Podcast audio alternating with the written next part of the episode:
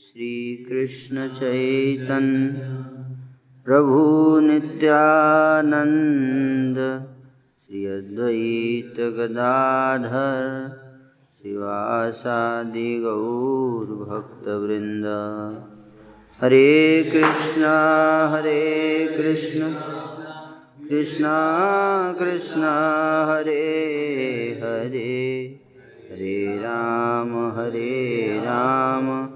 राम राम, हरे हरे। तो आज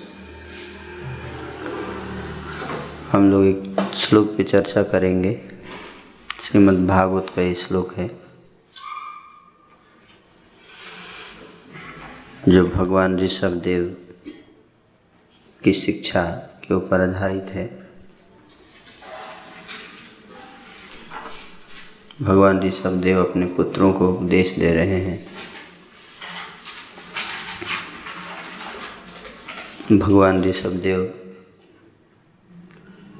भगवान के अवतार हैं और उन्होंने उनके अवतार का प्रमुख उद्देश्य है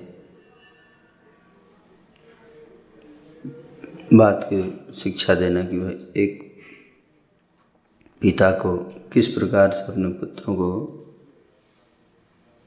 आध्यात्मिकता की ओर आगे बढ़ने में सहयोग देना चाहिए?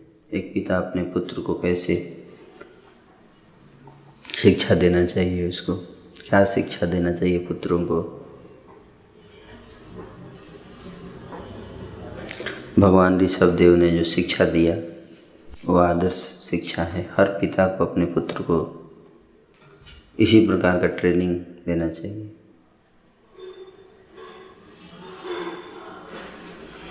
तो आप सब के पिता हेडली उनको सुनना चाहिए। है ना? जब वो सुनेंगे तो समझ पाएँगे कि बेटे को क्या हमें बताना है।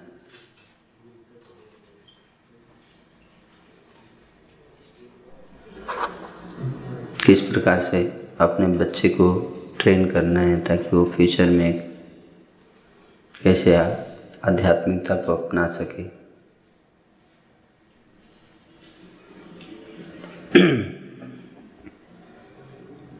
और ये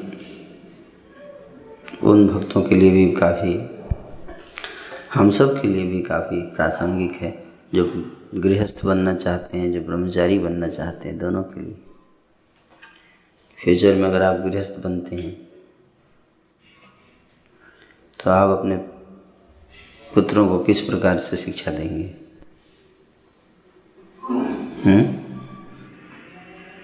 ये भी जानना चाहिए कि शिक्षा सीखना चाहिए। या अगर आप ब्रह्मचारी बनते हैं, आप प्रीचिंग करते हैं तो आपको किस प्रकार से प्रचार करना चाहिए? जो बच्चे आपके पास आते हैं, उनको कैसे ट्रेन करना है?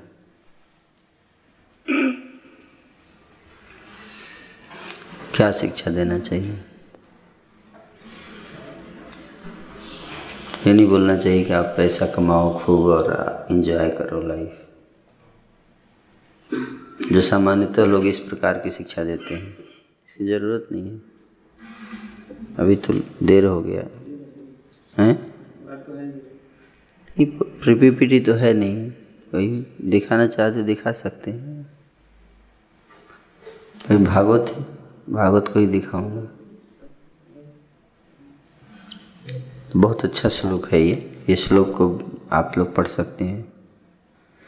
भागवत का जो पांचवा स्कंध है, वो विशेष रूप से वैराग्य पर आधारित है।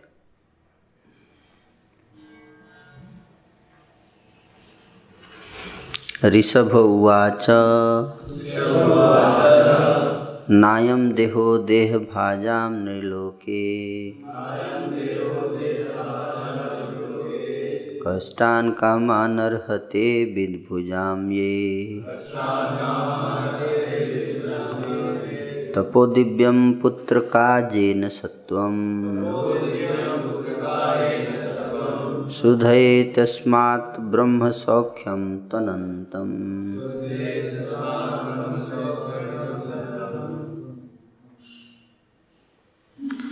तो कह रहे हैं भगवान ऋषभ देव अपने पुत्रों से कहा, क्या कहते हैं कि, हे पुत्रों, इस संसार के समस्त देहधारियों में जिस व्यक्ति को मनुष्य देह प्राप्त हुआ है, उसे इंद्र तृप्ति के लिए ही दिन रात कठिन श्रम नहीं करना चाहिए। क्योंकि ऐसा तो विष्ठा भोजी कुकर सुकर भी कर लेते हैं।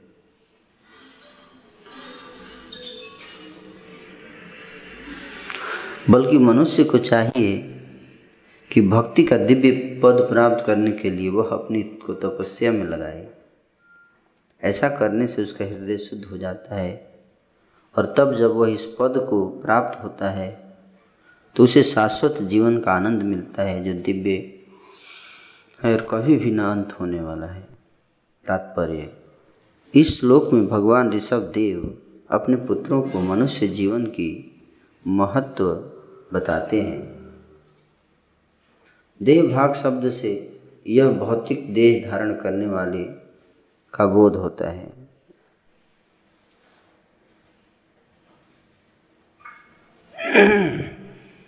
किंतु जिस जीवात्मा को मनुष्य देह प्राप्त होती है,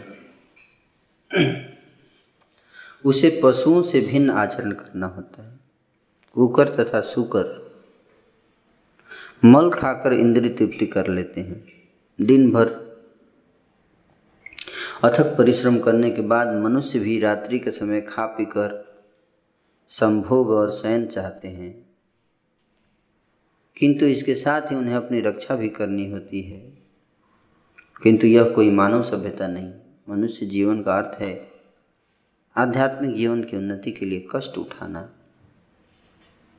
निसंदेह पशुओं तथा वृक्षों को भी अपने दुष्कर्मों के कारण कष्ट भोगने पड़ते हैं। किंतु मनुष्य को स्वेच्छा से दिव्य जीवन की प्राप्ति के लिए तपस्या के रूप में कष्टों को अंगीकार करना चाहिए। दिव्य जीवन प्राप्त करने के अनंतर उसे शाश्वत आनंद प्राप्त हो सकेगा। मुख्य बात तो यह है कि प्रत्येक जीवात्मा सुख उपभोग करना चाहती है, किंतु जब तक वह इस देह में बंदी है, उसे विभिन्न प्रकार के कष्ट झेलने होते हैं।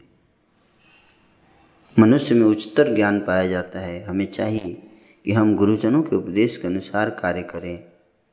जिसमें शाश्वत सुख प्राप्त हो और भगवान के धाम जा सकें।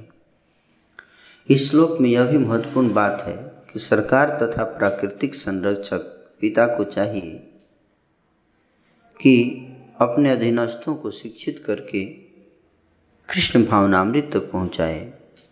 कृष्ण भावनामृत के बिना प्रत्येक जीव जन्म तथा मृत्यु के चक्कर में फंसा रहता है। इस बंधन से छुट छुड़ाकर उन्हें प्रसन्न तथा आनंदित बनाने के लिए भक्ति योग की शिक्षा दी जानी चाहिए। विमूढ़ सभ्यता को अपने नागरिक को भक्ति योग तक पहुँचाने वाली शिक्षा से वंचित रखती है। तो ये बहुत महत्वपूर्ण बात है। देखिए, विमूढ़ सभ्यता अपने नागरिकों को बहुत भक्ति योग तक पहुँचाने वाली शिक्षा से वंचित रखती है। तो आज की सभ्यता विमूढ़ है है कि नहीं? इसलिए प्रभुपाद जी जो बता रहे हैं कि भक्ति योग की शिक्षा नहीं दी जा रही है आज के सभ्यता में आजकल के स्कूल कॉलेज में। इसलिए सभ्यता विमूढ़ है। हम्म? कृष्ण भक्ति के बिना मनुष्य कुत्ता और सुअर के समान है। कृष्ण भक्ति के बिना मनुष्य क्या है? कुत्ते और सुअर के समान। तो सोचिए गाजियाबाद में कितने कुत्ते और सुअर हैं?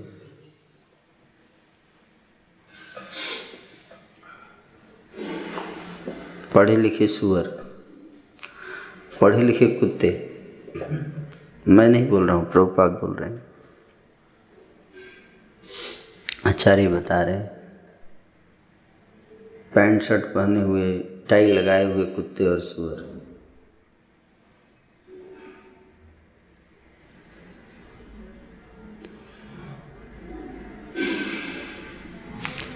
जहाँ भक्ति नहीं है, कृष्ण भक्ति नहीं है तो कुत्ता और सुअर ही है वो। उसका जीवन उससे अलग नहीं है। कैसे? कह रहे हैं कि ऋषभ देव के उपदेश वर्तमान समय में अत्यंत आवश्यक है। मनुष्यों को इंद्रिय तृप्ति के लिए घोर श्रम करने की शिक्षा दी जाती है। बहुत मेहनत work hard then party harder खूब हार्ड वर्क करो, फिर खूब इंजॉय करो। है? तो इंद्रिय तृप्ति के लिए मतलब इंजॉय करो। और उसके लिए क्या करना है? वर्क हार्ड है ना? और जीवन में उनका कोई महत्व उद्देश्य नहीं रहता कि कोई बहुत बड़ा, ये तो काम शराब पीना सेक्स करना, मांस खाना, ये सब खूब खाओ, जाकर रेस्टोरेंट भरा रहता है। हम्म। ये तो कुत्ता और सुअर भी करते हैं। अब बड़ा सा बढ़िया, जितना महँगा हो सके उतना का फ्लैट ले लो और खूब आराम से एसी चला के सो हम्म। है कि नहीं तो सोने का सुख, सो जाना है शयन का सुख, भोजन का सुख हम्म? स्त्री का सुख तो ये सुख तो कुत्ते और बिल्ली को भी मिलता है, सुअर को भी मिलता है। है कि नहीं? उसको इतना हार्ड वर्क करने की भी ज़रूरत नहीं। इतना मेहनत तो नहीं करता सुअर। कितने साल पढ़ाई करता है सुअर सेक्स के लिए? ये अच्छी अच्छी सुअरी को इम्प्रेस करने के लिए। कुछ नहीं, ज़रूरत नहीं।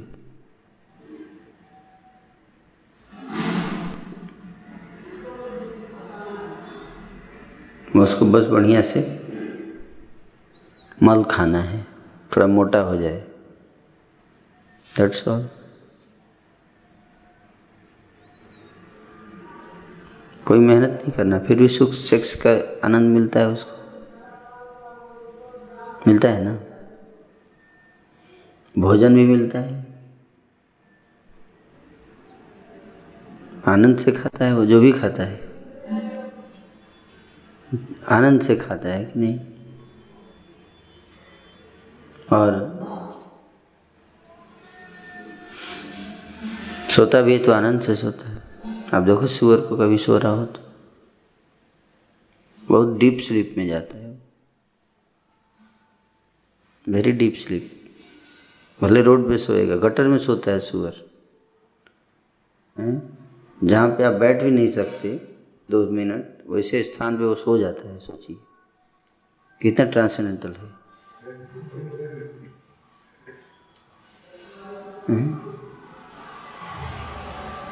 जहाँ पे आप सफ़ाई का बात करते आपका घर साफ़ सुथरा है, वहाँ साफ़ साफ़ रहता है, फिर भी डेंगू मच्छर आगे काटता है लेकिन अब उसी में गटर में ही रहता है, सबसे गंदे जगह ढूंढ के उसको थोड़ा और गंदा बना देता है, जाकर। और फिर वहाँ पे वो सोता है जाके। और वहाँ पे में डेंगू होगा कि नहीं होगा? लेकिन आराम से सोता है। ऐसी नींद आती है उसको तो जब आनंद की जहाँ तक बात है तो जिस आनंद की बात हम कर रहे हैं, संसार में लोग आजकल कर रहे हैं, सेक्स का आनंद भोजन का आनंद, निद्रा का आनंद, यही आनंद है ना, और क्या आनंद है? कुछ गर्लफ्रेंड मिल जाए, उसके साथ सेक्स करें, बड़ा आनंद है इसमें। है यही तो लोग एक्साइटेड रहते हैं इसी चीज़ के लिए। सारी फ़िल्म इंडस्ट्री बॉलीवुड इंडस्ट्री सारी इंडस्ट्री तो इसी में कार्य कर रही है। सेक्स प्लेजर और सुअर को फिर बिना मत टेंशन के मिल जाता है।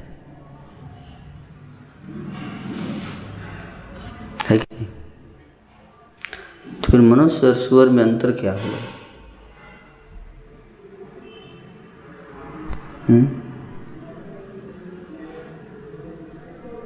तो वही बता रहे हैं यहाँ पे। हम्म? कि मनुष्य जीवन कोई महत्व उद्देश्य, जो शब्द है यहाँ बड़ा महत्वपूर्ण है। महत्व उद्देश्य नहीं, कोई ग्रेट विजन नहीं है लाइफ का ह्यूमन लाइफ का। ग्रेट विजन यही है, पैसा कमाओ, नाम कमाओ। बट वो सबका उद्देश्य क्या है? पैसा क्यों कमाना चाहता है व्यक्ति? यही करने के लिए सेक्स के लिए। भोजन करने के लिए, शयन करने के लिए, यही तो पैसा उद्देश्य है। है कि नहीं? सो अल्टीमेटली अगर देखा जाए तो सबका उद्देश्य यही है। कोई बड़ा विजन नहीं है लाइफ का कि हम्म। मनुष्य जीविकोपार्जन के लिए भोर होते ही अपने घर से निकलता है। सुबह सुबह लोग निकल जाते हैं घर से, है कि नहीं? किसके लिए निकल जाते हैं? मंगल आरती के लिए नहीं। जीविका उपार्जन। दर्शन आरती के लिए नहीं निकलते। किस लिए निकलते हैं? संडे को एंजॉय करते हैं। संडे को एकदम सो सो के उठेंगे दस बजे। इससे पता चलता है कि कोई व्यक्ति चाहता नहीं है सुबह उठ के जाना। ऑफ़िस। वो तपस्या है उसके लिए, बट मजबूरी है, इसलिए जाता है। नहीं तो दस बजे तक सोएँगे लोग। है कि नहीं? कष्ट है उनके लिए। तो सात दिन छः दिन कष्ट उठाते हैं तो एक दिन आराम से सोते हैं। दस बजे तक। पर यहाँ बता रहे हैं कि जीविका उपार्जन के लिए भोर होते ही अपने घर से निकलता है और उसके बाद ठसा ठस भरी हुई स्थानीय रेलगाड़ी पकड़ता है। बॉम्बे की घटना बॉम्बे में ऐसा होता है। ठस ठस भरी रहती है रेलगाड़ी और उसी में घुस जाता है। बड़ा मुश्किल से जगह मिलता है। फिर तो लटक के जाते हैं। है कि नहीं? बॉम्बे में आप गए होंगे अगर तो आपने देखा होगा। सुना होगा कम से कम। मैं भी तो नहीं देखा हूँ, लेकिन सुना हूँ। वहाँ ठसा ठस रेलगाड़ी भरी रहती है। और उसी में घुस के जाना है। कई लोग कट के मर जाते हैं। जगह नहीं मिलता।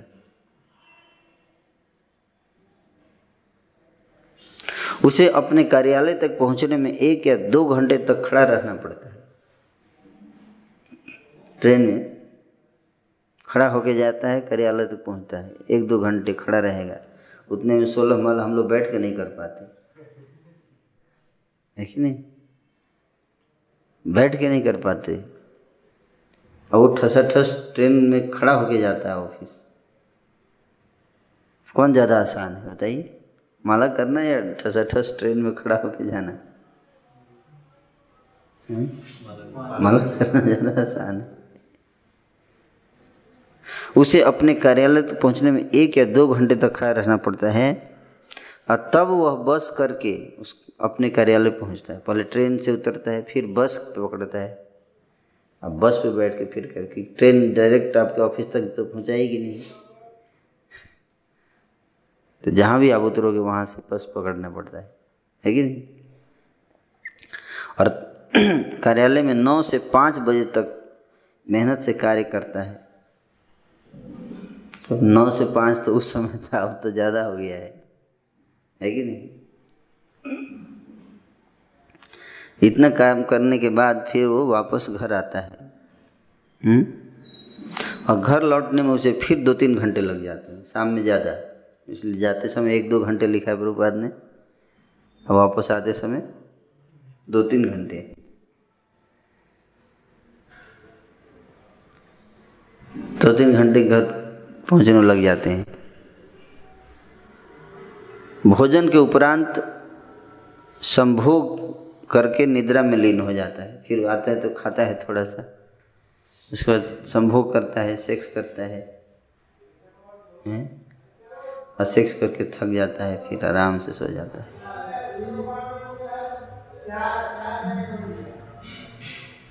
ये है डेली शेड्यूल। जीवात्मा का।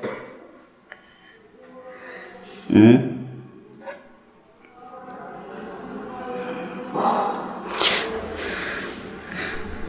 तो इन समस्त कष्टों का एकमात्र लाभ क्या है? थोड़ा सा इंद्रिय सुख। इसलिए कृष्णदास गोविंदास कविराज जी कहते हैं कि, भजहु रे मन श्रीनन्दनन्दन अभयचरणरविन्दरे। दुर्लभमानवजनमसत्सङ्गे तरहुये भव सिन्धुरे। सीतया तपवात ए दिन जामिनी जागी रे। विफले से वीनु, कृपण दुर्जन। चपल सुख लव लागी रे। ए धन जौवन पुत्र परिजन इथे किया छे परती तीरे कमल दल जल जीवन तल मल भजहु हरि पद नीति रे। श्रवण कीर्तन स्मरण बंदन पाद सेवन दास्य रे। पूजन सखी जन आत्मनिवेदन। दास अभिलाष रे कितना सुंदर गीत गाया है चपल सुख। चपल। वही पाजी यहाँ बता रहे हैं कि चपल सुख, वो थोड़ा सा सुख है। ज़्यादा देर तक नहीं रहता। सिक्स प्लेजर ज़्यादा देर तक नहीं रहता। थोड़े समय का सुख। और उसके लिए व्यक्ति दिन रात परिश्रम करता है। जन मैथुनादि गृह में सुखम ही तुच्छम। ऋषभदेव स्पष्ट कहते हैं कि मनुष्य जीवन इस प्रकार जीने के लिए नहीं मिला, क्योंकि ऐसा भोग तो कुकर और सुकर भी करते हैं। निस्संदेह कुकर सुकर को मैथुन के लिए इतना श्रम नहीं करना पड़ता। मनुष्य को चाहिए वह कुकर सुकर का अनुकरण न करके भिन्न प्रकार का जीवन भोगे, अतः उसके विकल्प का उल्लेख किया गया है। तो ये एक तरीका है लाइफ को जीने, जो भी हमने वर्णन किया, प्रभुपाद जी ने बताया। एक तरीका कि सुबह उठिए, दो घंटे ट्रेन पकड़ के ऑफ़िस जाइए ठसा ठस रेलगाड़ी में बैठ के, वहाँ जाके काम कीजिए, वहाँ से आइए, फिर दो घंटे, तीन घंटे ट्रैवल करके फिर थोड़ा सा खाना खाइए, दो तीन चपाती और फिर सेक्स कीजिए और सो जाइए और फिर से सुबह उठ गए वहीं से ये तो एक ऑप्शन है हम सब के लिए। लेकिन एक दूसरा ऑल्टरनेटिव भी दे रहे हैं इस श्लोक में, भगवान ऋषभ देव बता रहे हैं, दूसरा ऑल्टरनेटिव तो दूसरा ऑल्टरनेटिव क्या बता रहे हैं भगवान ऋषभ देव कह रहे हैं कि दूसरा ऑल्टरनेटिव ये है कि मनुष्य जीवन तपस्या के लिए है। किसके लिए? तपस्या। तपस्या कीजिए इस जीवन में।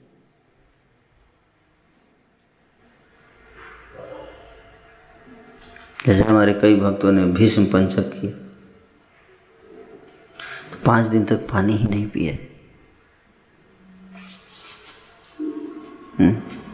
तो कोई बोल सकते पागल लोग, जिस व्यक्ति को देखा नहीं, सुना नहीं, उसके लिए पानी नहीं पी रहे हैं। तो तपस्या, ये भी आनंद है। इसमें आनंद है जो नहीं समझते लोग। अगर नहीं, जीवन तपस्या के लिए है तो तपस्या से क्या होगा? क्या फ़ायदा होगा? तपस्या करने से क्या मिलेगा हम सबको? कहते तपस्या के द्वारा ही वह बौद्ध बंधन से छूट सकता है। भाव बंधन से छूटना है तो उसके लिए तपस्या आवश्यक है। तपस्या के द्वारा ही वह भाव बंधन से छूट सकता है। कृष्ण भावना अमृत में रहकर मनुष्य को शाश्वत सुख की गारंटी मिल जाती है। गारंटी। वारंटी और गारंटी। गारंटी पीरियड होता है किसी प्रोडक्ट का, है कि नहीं? शाश्वत सुख की गारंटी। अगर आप कृष्ण भावनामृत संघ में जो बताई गई तपस्या का पालन करते हैं तो आपको शाश्वत सुख की गारंटी मिलती है।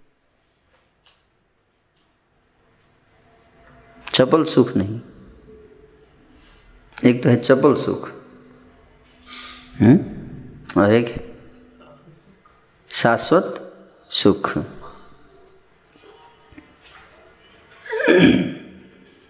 तो चपल सुख क्या है सेक्स प्लेजर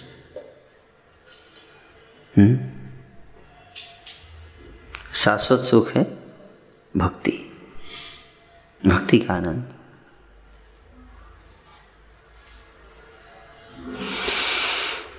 भक्ति जो करने से यह जीवन निर्मल हो जाता है तो शाश्वत सुख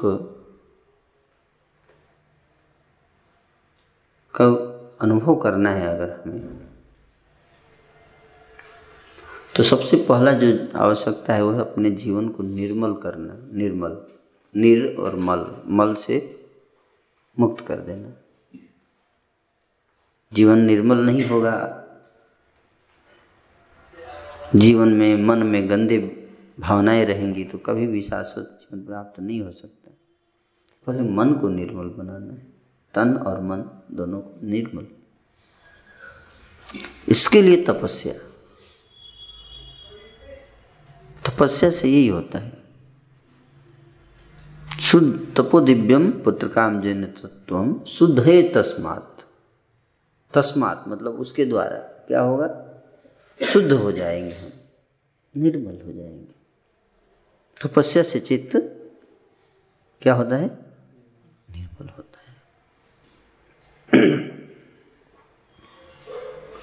और भोग विलास करने से चित्त क्या होता है?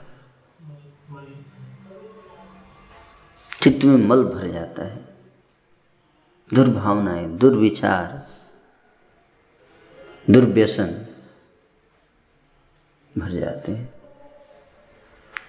काम, क्रोध, लोभ, स्वार्थ, ईर्ष्या, अहंकार ये सब भर जाते हैं। जन्म जन्मांतर तक जीवात्मा सुख की खोज करता है। किंतु इस अकेले भक्ति योग से यह सुख सहज ही प्राप्त हो जाता है। फिर वह अविलंब भगवत धाम जाने का भागी हो जाता है। इसकी पुष्टि भगवद गीता में की गई है। जन्म कर्म च मे दिव्यम एवं जो व्यती तत्वता त्यक्वा देहम पुनर्जन्म नैति माँ में तीश्वर अर्जुन हे अर्जुन, मेरे जन्म तथा कर्म दिव्य हैं। इस प्रकार जो मनुष्य जान लेता है, वह देह को त्याग कर संसार में फिर जन्म नहीं लेता, वरन मेरे सनातन धाम को प्राप्त होता है।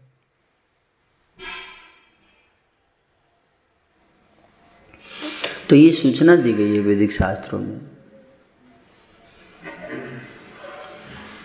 मॉडर्न साइंस, आधुनिक विज्ञान, सरकार, किसी को ये सूचना नहीं है। एक ऐसा जगह है, जहाँ पर जाने के बाद कोई सरकार चलाने की ज़रूरत नहीं है। कोई इलेक्शन की ज़रूरत नहीं है। सब पैसा वेस्ट है। हर बार कृष्णा को चुनो। कितना पैसा बचेगा, सोचो। लेटेस्ट से चूज़ कृष्ण। इसलिए गोलोक में कोई इलेक्शन नहीं है। गोलोक धाम में कोई इलेक्शन नहीं एकले ईश्वर कृष्ण आर सब वृत्त कृष्ण केवल एक है ईश्वर वही ईश्वर है कंट्रोलर कंकरर तो इसलिए लक्ष्मी ज़रूरत नहीं सब मान लेते हैं इस बात को चलो और परफेक्ट व्यक्ति है भगवान उनमें कोई दोष नहीं है और वहाँ पर कोई कमी भी नहीं है हाय हाय यहाँ पे कितना भी करो, अकाल आ जाता है, बाढ़ आ जाएगा, भूकंप आ जाएगा, साइक्लोन आ जाएगा। मोदी जी से बोलेंगे, भेजिए पच्चीस हज़ार करोड़।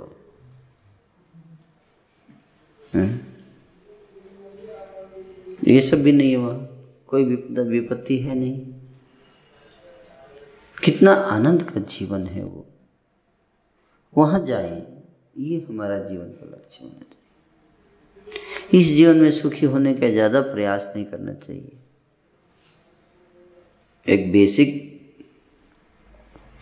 कितना भी आप प्रयास कर लो, आप एक मनुष्य इस जीवन में सुखी नहीं हो सकता, इस बात का समझना है। कोई सुखी नहीं हो सकता। जिसके पास पैसा है, वो भी सुखी नहीं है। जिसके पास नहीं है पैसा, उसका तो कहना ही क्या है? कोई सुखी नहीं है, सुखी हो ही नहीं सकते। क्योंकि सुखी जीवन उपलब्ध है भगवान के गोलोक धाम में।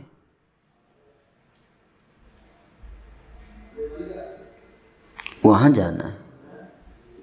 इस बात को समझते हैं। वहाँ जाने का तरीका क्या है? भक्ति योग। तो ये मनुष्य जीवन, भगवान के धाम जाएँगे, वहाँ जाने का उद्देश्य, वो भगवान के धाम में अगर आपका एडमिशन हो जाए एडमिशन का मतलब एंट्री मिल जाए, प्रवेश तो फिर और किसी चीज़ की ज़रूरत नहीं है। लेकिन अब प्रश्न उठता है कि योग्यता क्या है? किसको एंट्री मिलेगा भगवान के धाम में? है ना? तो उसको मिलेगा जो भगवान कृष्ण से विशुद्ध प्रेम विकसित कर चुका है हृदय में। कृष्ण से प्रेम करता है, उसी को वहाँ पे एंट्री मिलेगी। नेचुरली भाई, आप अपने घर में किसको रहने के लिए अलाउ करोगे? आप अपने घर में किसको अलाउ करोगे जाने के लिए? हाँ नहीं तो लिख दे, कुत्ते से सावधान। कुत्ता एक खड़ा कर देते हैं गेट पे, है कि नहीं? तो उसी तरह से भगवान माया को खड़ा कर देते हैं गेट पर। माया भगवान की कुत्ता है। लिख देते हैं, कुत्ते से सावधान।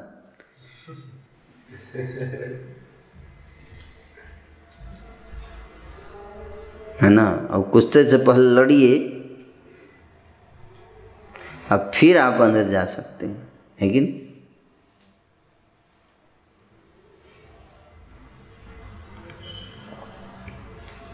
भगवान के घर धाम में वही व्यक्ति लेकिन कोई अपना व्यक्ति आता है रिलेटिव आता है तो कुत्ते को बोल देते हैं डॉग हम्म, ये अपना आदमी है इसको मत भोको।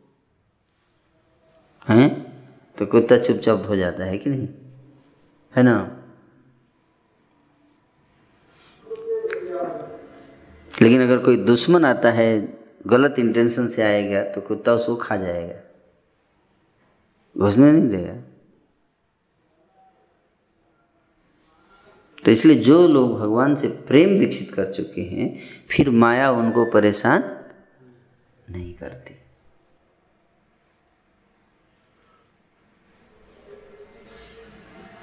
माया उसी जीव को परेशान करती है जो कृष्ण से प्रेम नहीं करता।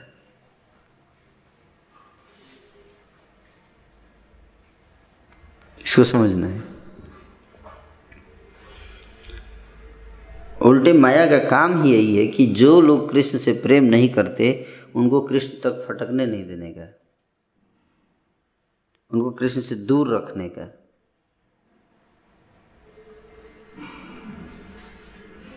है कि नहीं? अब मान लो जो व्यक्ति आपसे प्रेम नहीं करता है और षड्यंत्र करेगा आके आपके बगल में बैठ के तो आपको चाहेंगे कि ऐसा व्यक्ति दूर ही रहे तो अच्छा है है कि नहीं? नहीं चाहेंगे? कोई भी चाहेगा, ऐसे झंझट वाले लोग दूर ही रहे, हैं? उसी तरह से भगवान जो हैं, चाहते हैं कि दुष्ट जीवात्मा जिसका हृदय कलुषित है, स्वार्थ की भावना से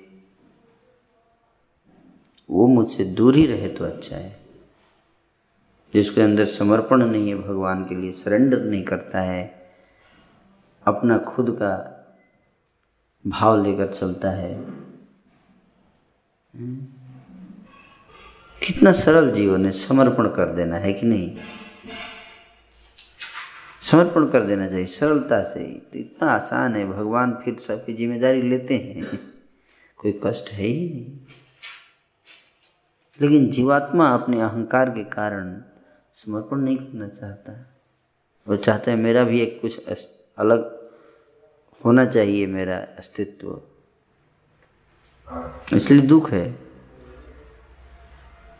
इसलिए माया उसको दुख देती है। तो हमने चर्चा की कि भगवान के धाम जाने की योग्यता क्या है? क्या है योग्यता? भगवान से प्रेम करना, अनन्य प्रेम अनन्य चिंत जंतु माँ। अनन्य अनन्य प्रेम। अनन्य का अर्थ क्या है? न अन्य मतलब?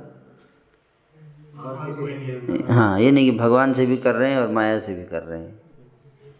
इधर भी प्रेम चल रहा है, उधर भी चल रहा है, दोनों प्रेम नहीं अनन्य प्रेम।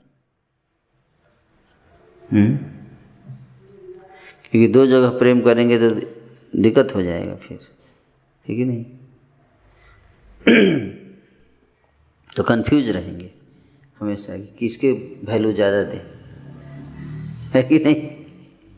माँ बोल रही है कि मेरी बात मानो, पत्नी बोल रही है मेरी बात मानो। तो कन्फ्यूज़न हो गया ना। अब बेटा बीच में लटका हुआ है पेंडुलम की तरह। अब माँ को भी प्रेम करना है और पत्नी को भी करना है। हैं? तो जब भी आप कई लोगों को प्रेम करते हो तो क्या होता है उसमें? कन्फ्यूज़न क्लैश इसलिए प्रेम एक व्यक्ति को करने का। किसको? कृष्ण से।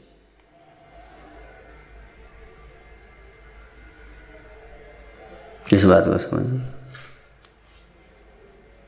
या कृष्ण के जो प्रतिनिधि हैं, जो रिप्रेजेंट कर रहे हैं उनको, उनसे प्रेम करना सीखना चाहिए। तो प्रेम का अर्थ क्या है? है ना? कैसे पता चलेगा कि प्रेम हम भगवान से करते हैं कि नहीं करते हम्म। तो प्रेम का अर्थ यही है कि भगवान के ऊपर पूरी तरह से आश्रित आश्रित हो जाना भगवान ये प्रारंभिक अवस्था है प्रेम की हम्म? हमारा ऐसा नहीं कि प्रेम को हमें विकसित करना है या डेवलप करना है, ऐसा नहीं है। हम सबके अंदर प्रेम पहले से ही है कृष्ण के लिए।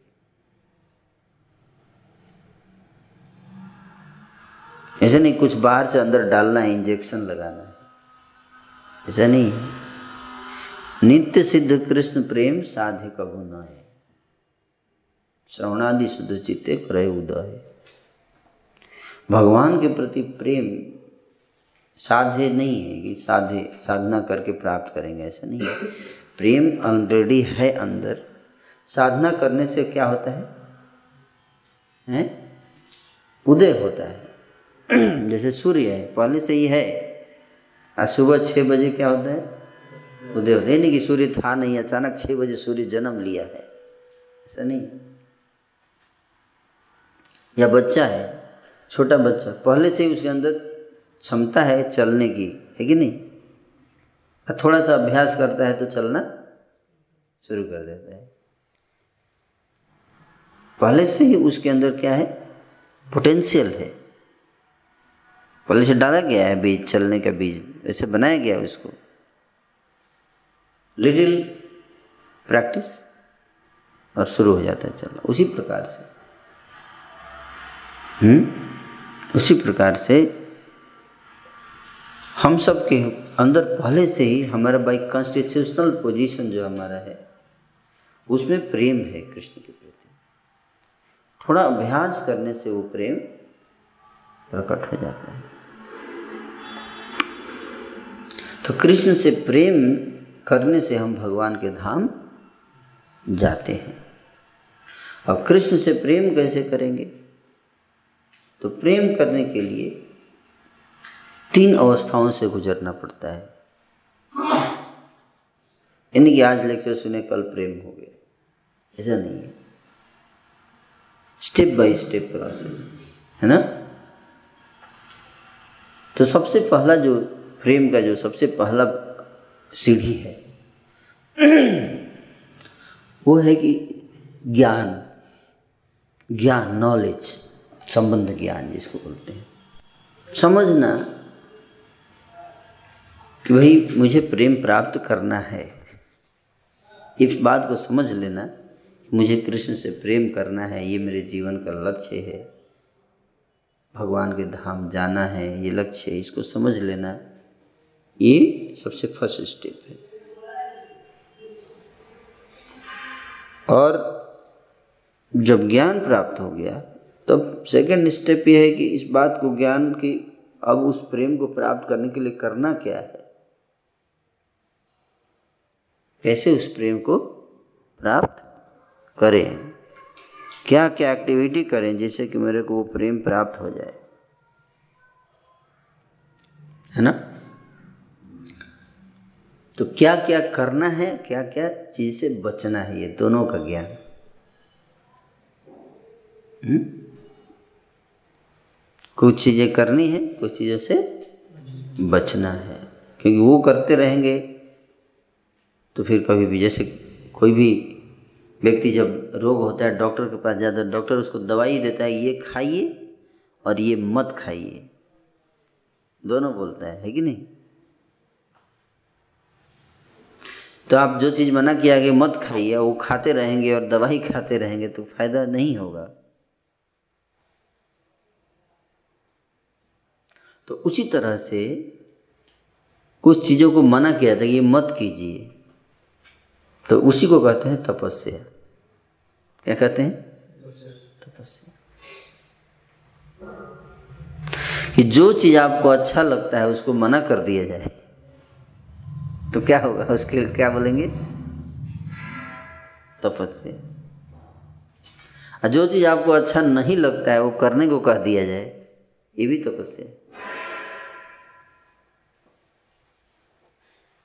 जैसे हम लोगों को जप करना अच्छा नहीं लगता है। ना? जप में कोई मेहनत नहीं है। बैठ के आराम से जीव से हल्का हल्का, हरे कृष्ण हरे कृष्ण कृष्ण कृष्ण, हरे हरे हरे राम हरे राम राम राम, हरे हरे हरे। क्या मेहनत है इसमें बताइए? कोई मेहनत है इसमें? पहाड़ जैसा लगता है, सोलह माला, ठीक नहीं? दो घंटे सिनेमा देखेंगे यूट्यूब पे कैसे पे बीत जाएगा, पता ही नहीं चलता। फेसबुक पे कैसे दो घंटे बीत गया? दो घंटे हो गया क्या?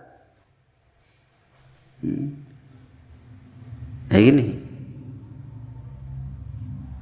अब ये माला लेके बैठते दो घंटे कब खत्म होगा ये? हम्म। क्यों? ये तपस्या हो जाता है। है तो है नहीं तपस्या? लेकिन चूँकि वो चीज़ में रुचि नहीं है अच्छा नहीं लगता इसलिए क्या हो गया वो? तपस्या समझ में आया तपस्या का अर्थ? तपस्या है नहीं। लेकिन चूँकि हमारा उसमें इंटरेस्ट नहीं है, इसलिए वो क्या लगता है? तपस्या लगता है। और जो चीज़ अच्छा लगता है, उसको अगर मना कर दिया जाए तो क्या लगेगा वो? तपस्या लगता है। तो इसी तपस्या की बात करें कि मनुष्य जीवन किसके लिए मिला है?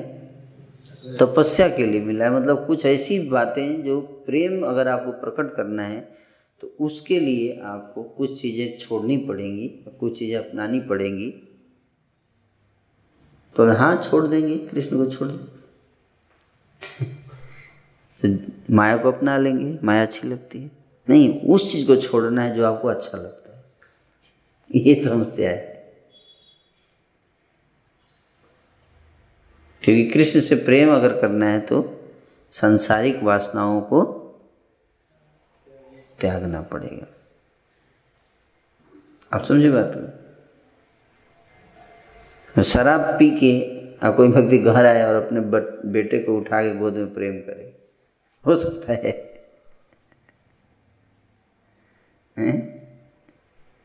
हो? नहीं सकता शराब के नशे में प्रेम नहीं होता। पहले नशा उतरने के बाद जब प्रेम होता है, उसी को वैल्यू दिया था तो उसी तरह से संसारिक भोग वासनाओं में लिप्त व्यक्ति कभी प्रेम नहीं कर सकता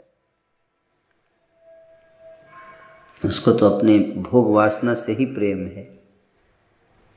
तो वो किसी से प्रेम भी करता है तो इसी बात को ध्यान रखता है कि इससे मेरे को क्या मिलने वाला है। इससे कुछ मिलने वाला है तो प्रेम करेंगे, नहीं तो क्या फ़ायदा प्रेम करने है कि नहीं?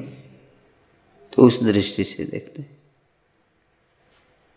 तो इसलिए वो प्रेम नहीं है, वास्तव में प्रेम दिखता है, लेकिन होता नहीं है वो हाँ प्रेम है नहीं।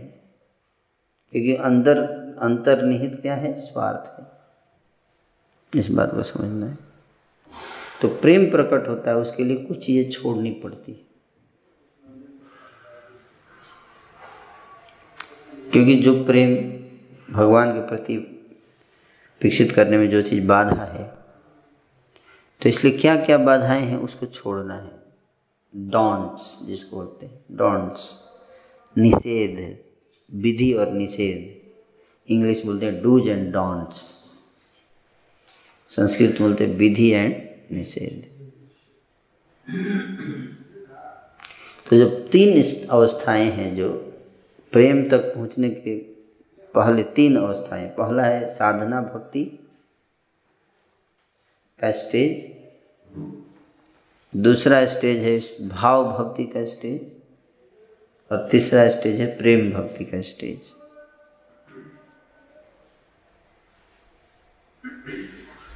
है ना? तो साधना भक्ति का स्टेज क्या है? साधना भक्ति के स्टेज में दो स्टेज आता है। पहला है वैधि साधना भक्ति, दूसरा है राग अनुग साधना भक्ति। हम्म? तो वैधि साधना भक्ति में क्या होता है? वैधि साधना भक्ति में विधि और निषेध का पालन करना पड़ता है। ये करो, ये मत करो। जो प्रभुपाद जी बोले, सोलह माला का जप करो। तो ये क्या है? विधि है या निषेध? विधि है ना? विधि है।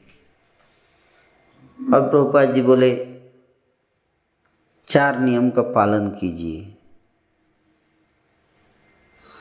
तो उसमें क्या है पहला? इलिसिट सेक्स मत कीजिए। इलिसिट सेक्स का मतलब है विवाहेतर संबंध स्थापित करना। किसी और से विवाह से पहले ही सेक्स करने का भाव। ये इलिसिट सेक्स है। और अलग अलग स्त्रियों से सेक्स रिलेशन बनाना। हम्म? ये निषेध, मना किया गया, नहीं करने का ऐसा। हम्म। फोटोग्राफी देखना सिनेमा देखना, जिसमें सेक्स एक्टिविटीज़ को वीडियो बनाकर दिखाते, वो भी इलसिट सेक्स और फिर लोग मास्टर बेसन करना। अन्य चाहे आप डायरेक्ट या इनडायरेक्ट सेक्स ये सब इलिसिट सेक्स है। ना? तो ये मना किया गया है। भाई भगवान, क्योंकि ये भी एक नशा है। क्या है? सेक्स इज़ ऑल्सो नशा इंटॉक्सिकेशन का ही एक वेराइटी है। एडिक्ट हो जाता है व्यक्ति उसमें। जब तो उसके प्रति एडिक्ट हो गए तो फिर भगवान का चिंतन नहीं कर सकते। उसी का चिंतन होता रहेगा। स्त्री की याद आती रहेगी आपको। माला लेकर बैठेंगे, माला में मन ही नहीं लगेगा। मन नहीं लगेगा। कृष्ण सामने खड़े हैं, देखने का मन नहीं करेगा, स्त्री को देखने का मन करेगा। तो कैसे प्रेम करेंगे, प्रकट करेंगे? आप बताइए, कृष्ण से।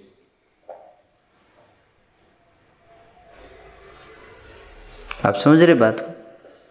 सेक्स को क्यों मना किया गया? ये बता रहा हूँ मैं। अगर आप सेक्स अट्रैक्शन है तो आप कृष्ण के प्रति आकर्षित नहीं हो पाएँगे। दूसरा मना क्या किया गया है? निषेध डॉन्ट्स नशा नहीं करना, जैसे शराब, सिगरेट, बीड़ी जो भी है ये सब, नशा नहीं करने का। और तीसरा मीट ईटिंग नहीं करना है। है ना? प्याज, लहसुन, ये सब। और चौथा? गैमलिंग उसमें भी एडिक्शन उसमें भी एडिक्शन है। है कि नहीं? गैमलिंग में चस्का लग जाता है व्यक्ति को। है ना? दिमाग वही घूमता रहता तो ये चार चीज़ें मना किया गया है। और भक्तों का संग सुबह उठना। ये विधि है, डूज। सुबह उठना चाहिए। कितने बजे उठना चाहिए सुबह? चार बजे। चार बजे तक उठ जाना चाहिए। ये विधि है। हैं? उठ के मंगल आरती कीजिए, जप कीजिए, स्नान कीजिए। ये सब विधि जो है, पालन करने से और निषेध को पालन करने से, विधि और निषेध का पालन अगर आप करेंगे, और साथ ही साथ श्रवण और कीर्तन, ये बहुत ज़रूरी है।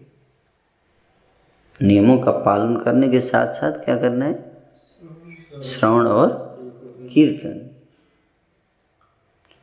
तो इससे क्या होगा? रुचि आएगी, टेस्ट आ जाएगा। तो फिर बहुत ही समय, जल्दी आपके हृदय में एक टेस्ट रुचि आ जाएगी भगवान के प्रति। नाम जब नाम करेंगे तो आनंद आने लगेगा उसमें। एक बार वो आनंद का आस्वादन कर लिए तो फिर माया का आनंद फीका लगने लगेगा। है ना? तो धीरे धीरे व्यक्ति राग भक्ति के मार्ग में अग्रसर हो जाता है। और जब राग भक्ति करता है तो फिर वो भगवान के भाव प्रकट होगा उसके हृदय में, फिर प्रेम। तो तीन अवस्थाएँ हैं। तो प्रारंभिक अवस्था में हमें इस प्रकार से कार्य करना चाहिए। तो डिसिप्लिन की आवश्यकता पड़ती है प्रारंभिक स्टेजेज में, बहुत ज़रूरी है। और इनको करने से हम कृष्ण प्रेम प्रकट करेंगे। तो इसलिए इन चीज़ों को पालन करना चाहिए। और साधु संग साधु संग में ही श्रवण कीर्तन होता है। तो साधु, श्रवण कीर्तन करने के लिए क्या करना पड़ेगा? साधु संग।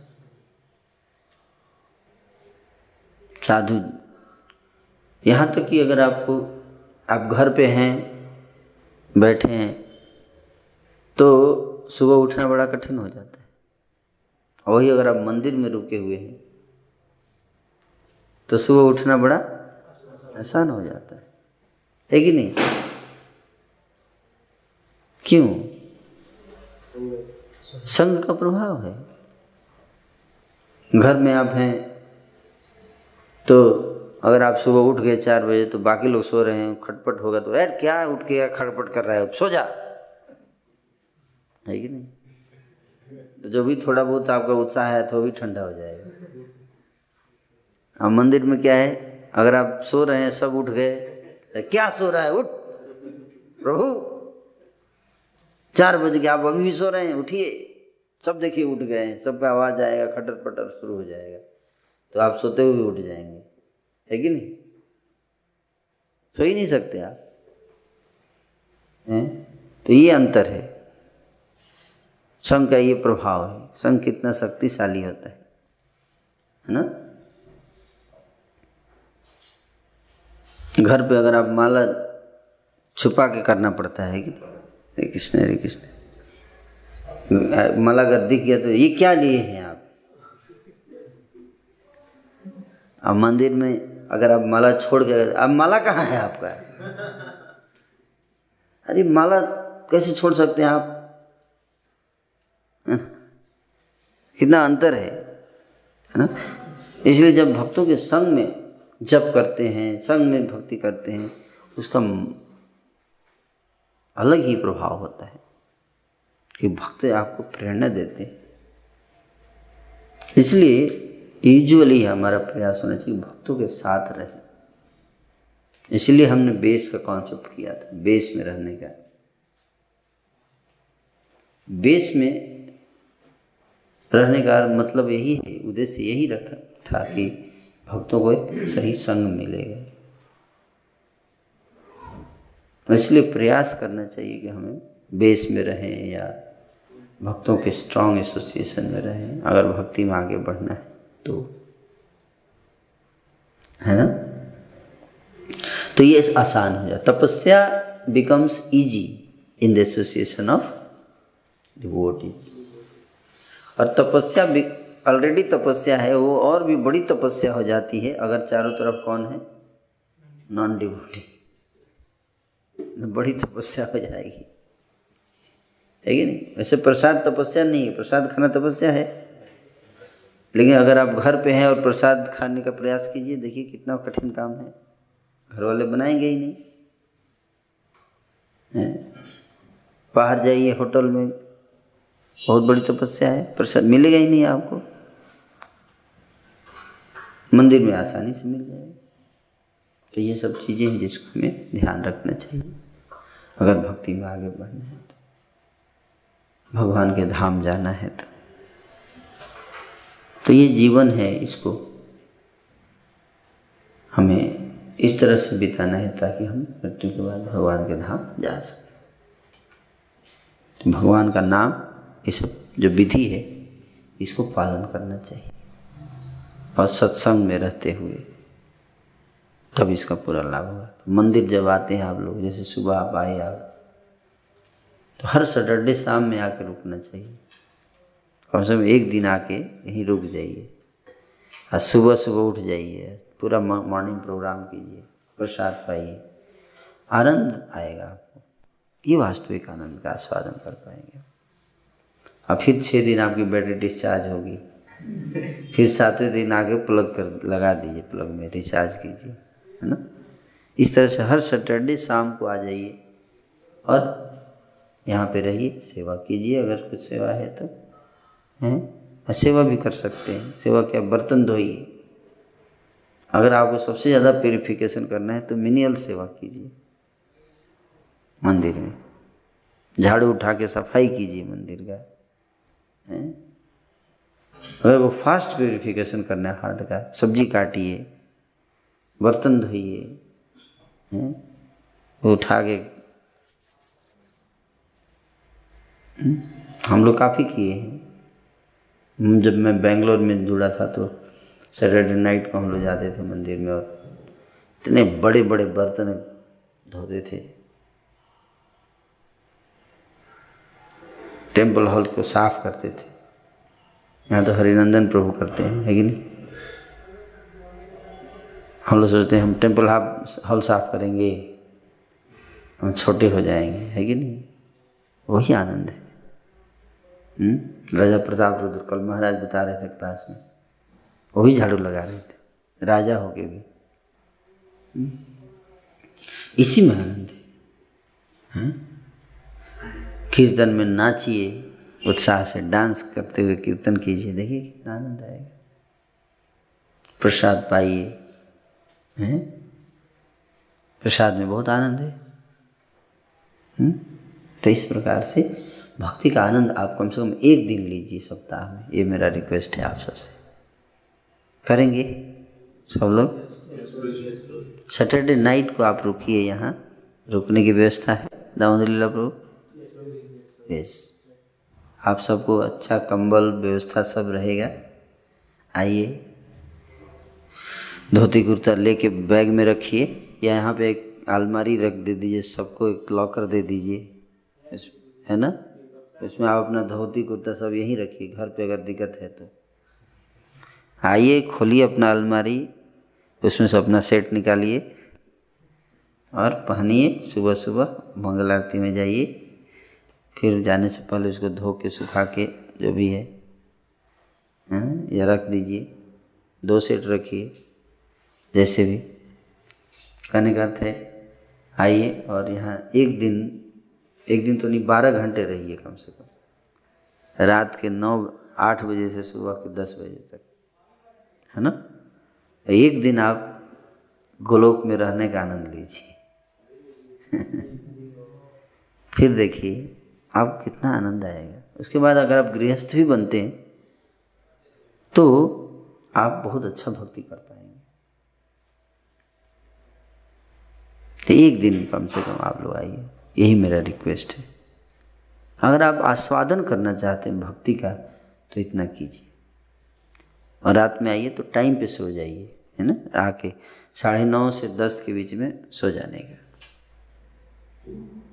लेट नहीं सोने का लेट सोएँगे तो फिर सुबह सुबह दिक्कत होगी। तो मैं यहीं पे विराम दूँगा। किसी का कोई प्रश्न तो पूछ सकते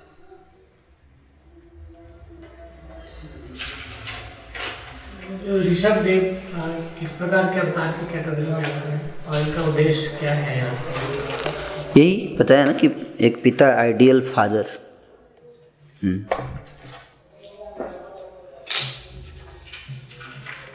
और कोई प्रश्न है?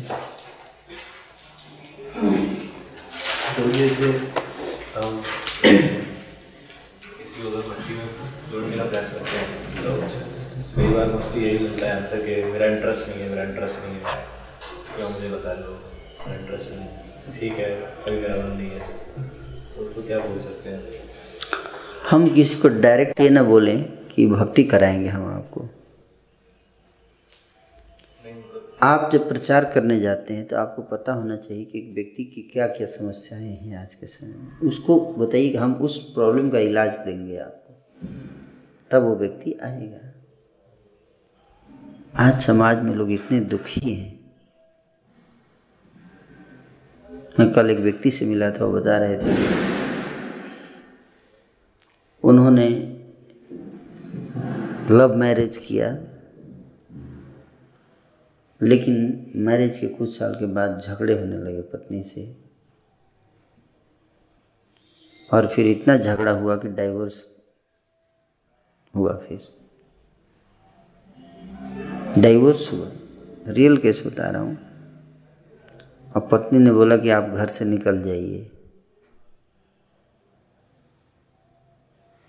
तो बड़ा आश्चर्य की बात यह है कि एक समय ऐसा था जब दोनों एक दूसरे के प्रति इतना आकर्षित थे, एक समय इतना कैसे हो गया? क्यों? क्योंकि व्यक्ति को ज्ञान नहीं है, भक्ति नहीं है व्यक्ति के हृदय में तो प्रेम कहाँ से आएगा? केवल आई लव यू बोलने से थोड़े प्रेम। शारीरिक आकर्षण कुछ दिन का होता है, वो खत्म हो जाता है,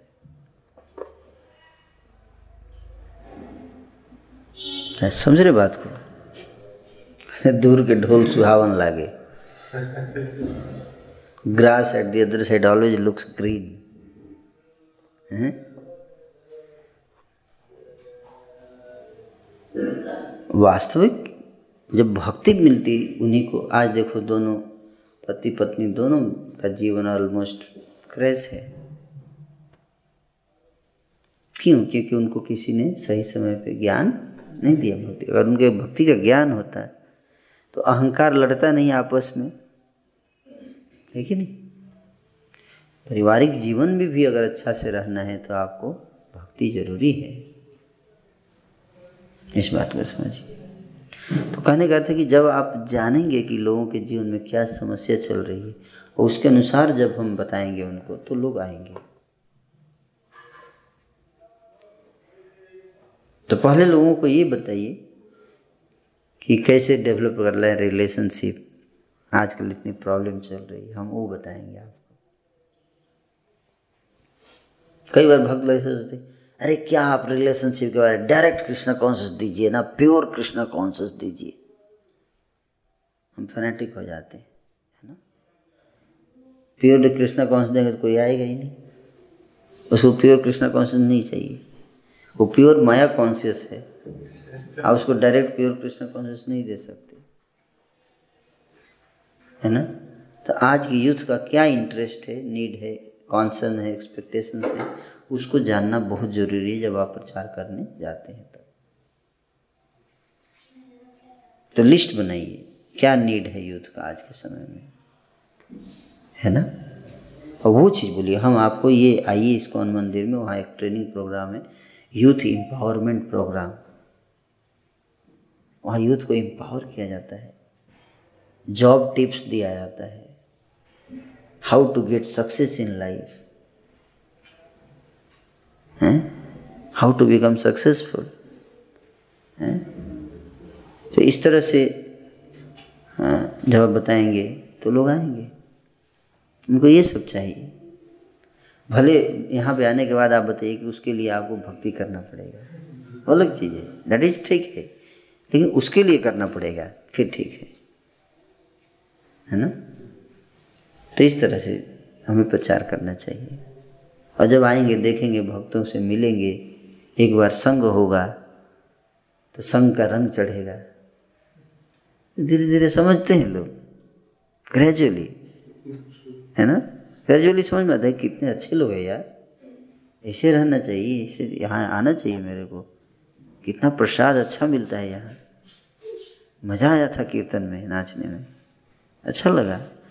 जब यहाँ आई तो इतना अच्छा माहौल दीजिए उसको, प्रेम दीजिए, ताकि वो यहाँ से जाने का मन ना करे उसका। है कि नहीं?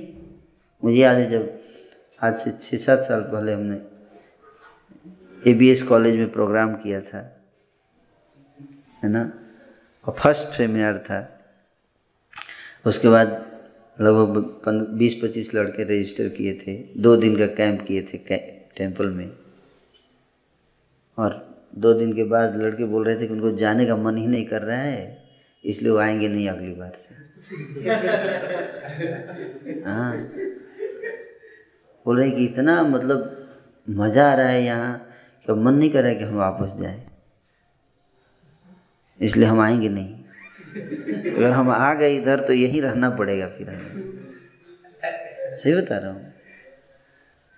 उस बैच से दो लोग ब्रह्मचारी बन गए। हाँ उस कैंप में आए थे दो लोग। दो लोग बन गए कई लोग तो बनने वाले थे, लेकिन आए नहीं दोबारा। ऐसा होगा तो हम फिर जा नहीं पाएँगे। यहाँ से आ गए तो। तो वो आनंद है ना? जब वो व्यक्ति को अनुभव होता है, भले वो आज नहीं आए, कभी ना कभी तो आएगा, क्योंकि वो आनंद जब चख लिया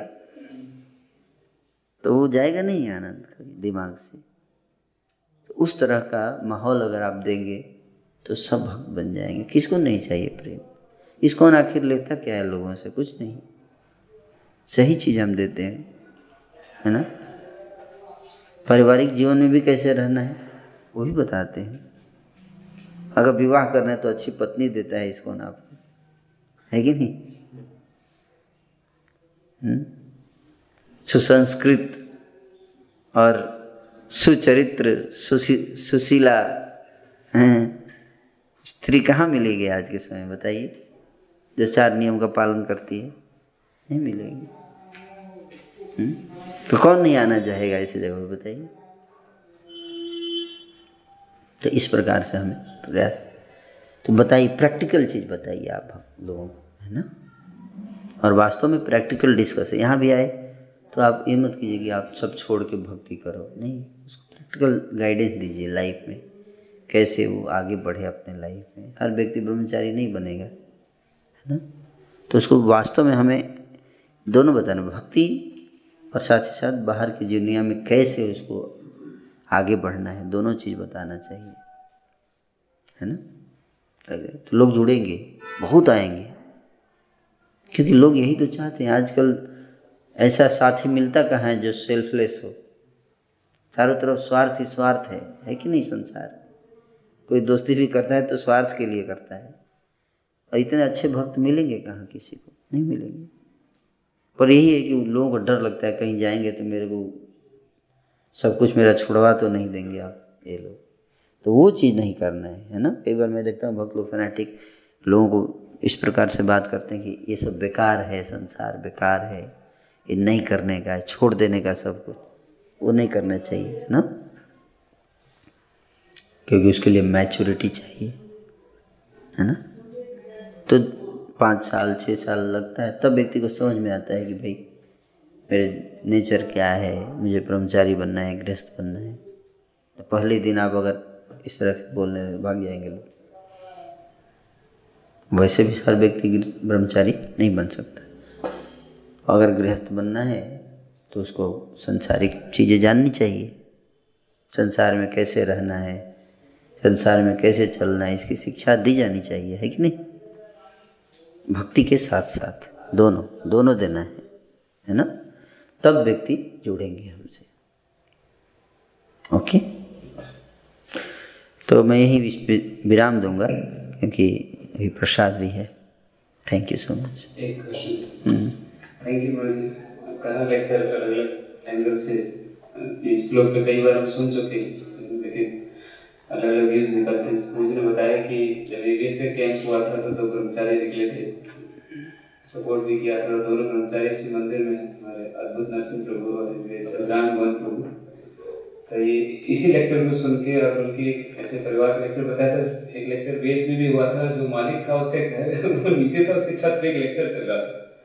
इसी पे प्रोजेक्ट लेक्चर दिया। क्वेश्चन प्रोजेक्ट क्लास रिलेटेड ही है। आपसे वो क्लियर करना चाह रहा था भक्तों का भी मुझे कि इस क्लास में हमने बहुत रूल्स बनाए हैं बहुत छोटे से रूल हैं कि हमने ये सभी भक्त पुराने हैं लगभग एक एक साल से ज़्यादा की ये सभी। तो हमने सभी भक्तों से रिक्वेस्ट किया है मैसेज के थ्रू कि सभी लोग एटलीस्ट गुरु पूजा तक दर्शन आरती तक आ जाए। हम्म। और भक्ति कुर्ता तिलक में रहें। और जो भक्त जैसे मैसेज जाता है क्लास का एक दिन पहले दो दिन पहले तो वो रेस्पॉन्स दे दे प्रॉपर तो इसलिए हमने छोटा सा पनिशमेंट रखा है। जो लेट आ रहे हैं या लेट हैं तो हमने ट्वेंटी फाइव टाइम्स महामंत्रा लिखा है। रखा है, दो बार, तीन बार लेट आएँगे तो वो उसको बढ़ा सकते हैं। तो क्या ये ठीक है या हमें रखना चाहिए कि नहीं रखना चाहिए? ठीक है, ऐसे ही रही है आइए मतलब महामंत्र तो पनिश आप लोग डिसाइड करो। भक्त लोग डिसाइड करें तो ज़्यादा अच्छा है है ना? क्योंकि ये स्पिरिचुअल पनिशमेंट है तो भक्तों के ऊपर निर्भर करता है। कि वो एक्सेप्ट करना चाहते हैं कि नहीं पनिशमेंट आप समझ वॉलंटरी चीज़ें है ना spiritual life we can not enforce anything तो आप सबके ऊपर है। ये खुद अगर आपको लगता है कि मैं गलत कर रहा हूँ और मेरे को इम्प्रूव करना तो आप खुद we don't want to enforce anything on you ठीक है? आपको अगर खुद लगता है मैं लेट आ गया, अरे, नहीं आना चाहिए था, मेरे कुछ पनिशमेंट लेना चाहिए तो आप ले सकते हो। पर हम ऐसा फोर्स नहीं करने वाले, हैं ना? We should not force spiritual punishment spiritual punishment is voluntary always जो व्यक्ति इंस्पायर्ड है लेने के लिए तो लेगा, है ना? अदरवाइज़ इट क्रिएट्स है ना? मन में एक दुर्भावना क्रिएट करती है है ना? ग्रज क्रिएट करेगा, मेरे को पनिशमेंट मिला है है ना? मैं तो एक ही मिनट लेट हुआ था, है ना? मैंने मुझे नहीं लगता कि मैं पनिशमेंट के योग्य था है ना? मेरे को पनिशमेंट दिया गया है है ना? तो फिर हिरण्य कशपु भाव आ जाएगा कि मेरे भाई को मार दिया गया। मेरा भाई ऐसा था नहीं इतना गलती किया नहीं था हैं, मैं इसका बदला लूँगा है ना? क्योंकि उतनी मैच्योरिटी नहीं है और अगर आप पनिशमेंट देंगे तो। स्पिरिचुअल लाइफ इज़ वॉलंटरी हमेशा याद रखिए। है ना?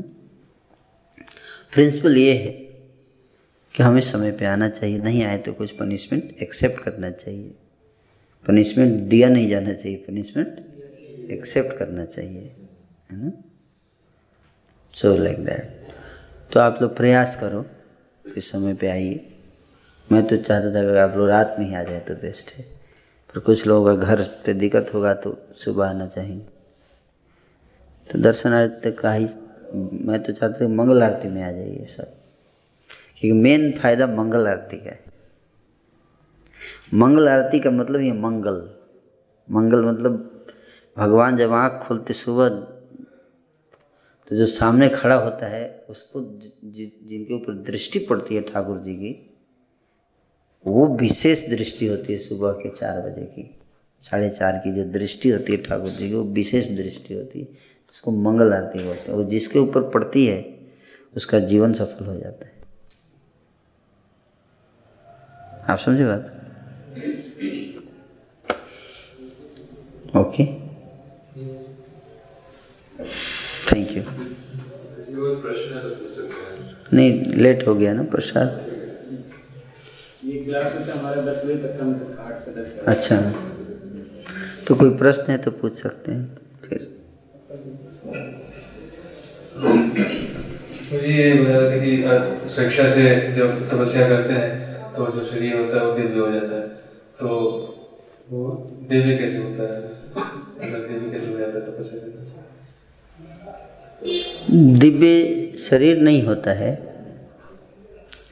दिव्य जो मन जो है वो पवित्र हो जाता है, निर्मल होता है तपस्या से। जब मन निर्मल हो जाता है तो फिर आत्मा के स्तर पे कार्य करता है शरीर। फिर शरीर जो है, वो शरीर के स्तर पे कार्य नहीं करता है, आत्मा के स्तर क्योंकि हम सब शरीर है ही नहीं।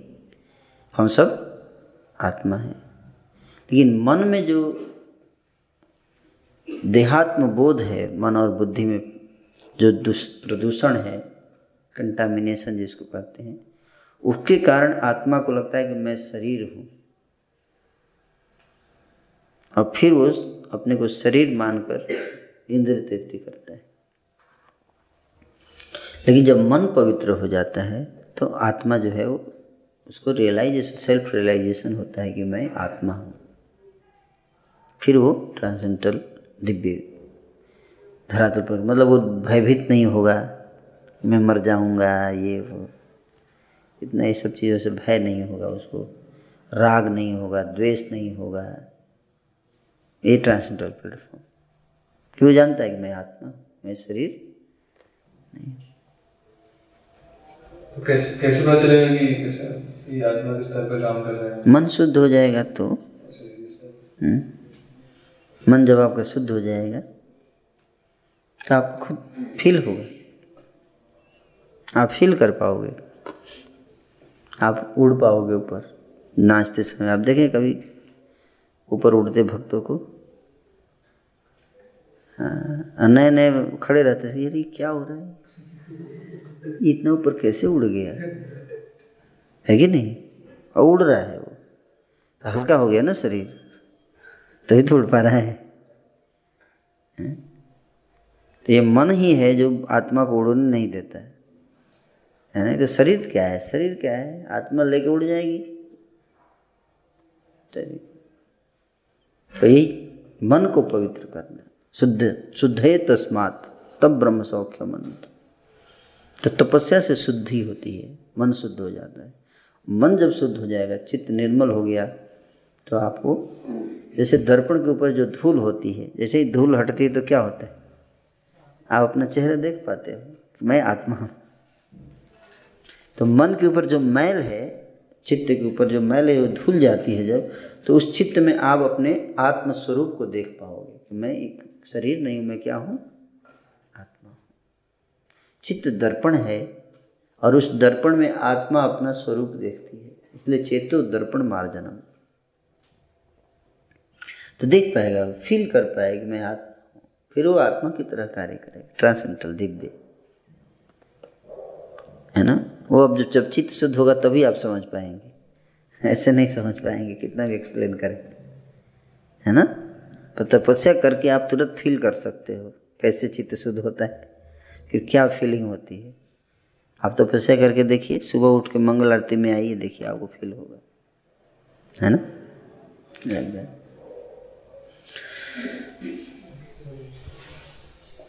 हरे कृष्ण गुरु जी। जी, मेरा क्वेश्चन ये था कि जैसे लेक्चर्स में मैंने सुना है कि कंटेम्पलेट करना थॉटफुल होना अच्छा होता है डिवोटी के लिए। उससे प्रोग्रेस करता है। पर कई बार क्या होता है मेरे साथ कि कंटेम्पलेशन के साथ साथ ओवर थिंकिंग हो जाती है। मतलब ऐसा लगता है, बाद में कि अननेसेसरी इतना क्यों सोचा? तो मेरा प्रश्न ये है कि इसे कैसे बैलेंस करा जाए और एक काम तक शेड्यूल बना लीजिए। इतना देर तक कंटेम्पलेट करना है और इतना देर तक एक्ट करना है। है ना? ज़्यादा कंटेम्पलेट करना है और कितनी देर तक मेरे को ये काम करना है दोनों का टाइम होना चाहिए। और you can explain if you want more ठीक है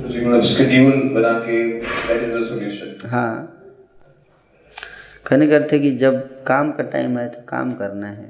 जब सोचने का समय तो सोचना है। है कि नहीं? दोनों के अपने अपने टाइम पे करना चाहिए। हम्म? तो कंटेम्पलेशन इज़ नॉट रॉन्ग अच्छा है। प्रोस कॉन्स सब विचार करके तब एक्शन लेना चाहिए। पर विचार करने में ही सारे टाइम बिता दिए। उससे बढ़िया है कि एक्शन लीजिए। कहने के क्रिटिकल टाइम तक, इतने समय तक मेरे को प्लान बनाना है। फिर उसके बाद एक्शन एग्जीक्यूट करना है उसको। हम्म? तो एग्जीक्यूशन ये नहीं कि प्लान जब परफेक्ट मुझे लगता नहीं लगता है कि अभी परफेक्ट हुआ, अभी पाँच दिन और परफेक्ट बनाऊँगा इसको। अब बनाते बनाते एग्जीक्यूशन ही नहीं हो रहा है। बेटर है कि रन इट एंड देन कुछ गलती पता चला तो बाद में ऐड कर लेंगे। लाइक दैट समझे ना और कोई जैसे आप बताए कि मतलब सोलह माला करने में लगता है जैसे पहाड़ जैसा है तो उसमें हम रुचि कैसे बनाएँगे? सत्संग में कीजिए जब जब सब बैठ के कर रहे हैं। हुँ? तो उस सबके साथ करेंगे तो उत्साह मिल देखो ये तो अभी भी कर ही रहे हैं। मेरे को करना चाहिए। न दस लोग बैठ के कर रहे हैं तो आप भी करोगे तो आप जल्दी भागोगे नहीं वहाँ से है कि नहीं? अरे ये देखो ये लोग तो कर रहे हैं। इनके लिए तो पहाड़ नहीं रहे मैं क्यों जाऊँगा? मैं भी करूँगा। लेकिन जब घर पे करेंगे। घर पे करेंगे तो पहाड़ लगेगा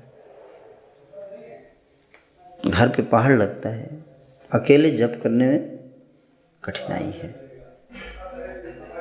आप समझे बात को? इसलिए प्रयास करना चाहिए भक्तों के साथ करें। है ना? This is the best way पर अगर नहीं कर पा रहे हैं तो थोड़ा तो कष्ट होगा। इसीलिए संग संग में शक्ति। घर पे हैं तो कैसे करेंगे? घर पे हैं तो आप थोड़ा, उतना, थोड़ा तो दिक्कत होगा ही। फिर भी आप प्रयास कर सकते हैं? थोड़ा पहाड़ जैसा लगेगा। पर स्ट्रगल कीजिए। हम्म?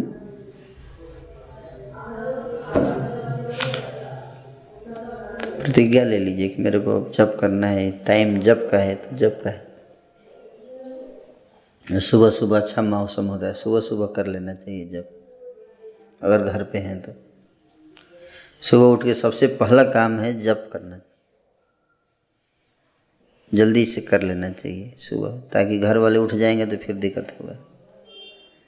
वैसे ही पहाड़ है, महापहाड़ हो जाएगा।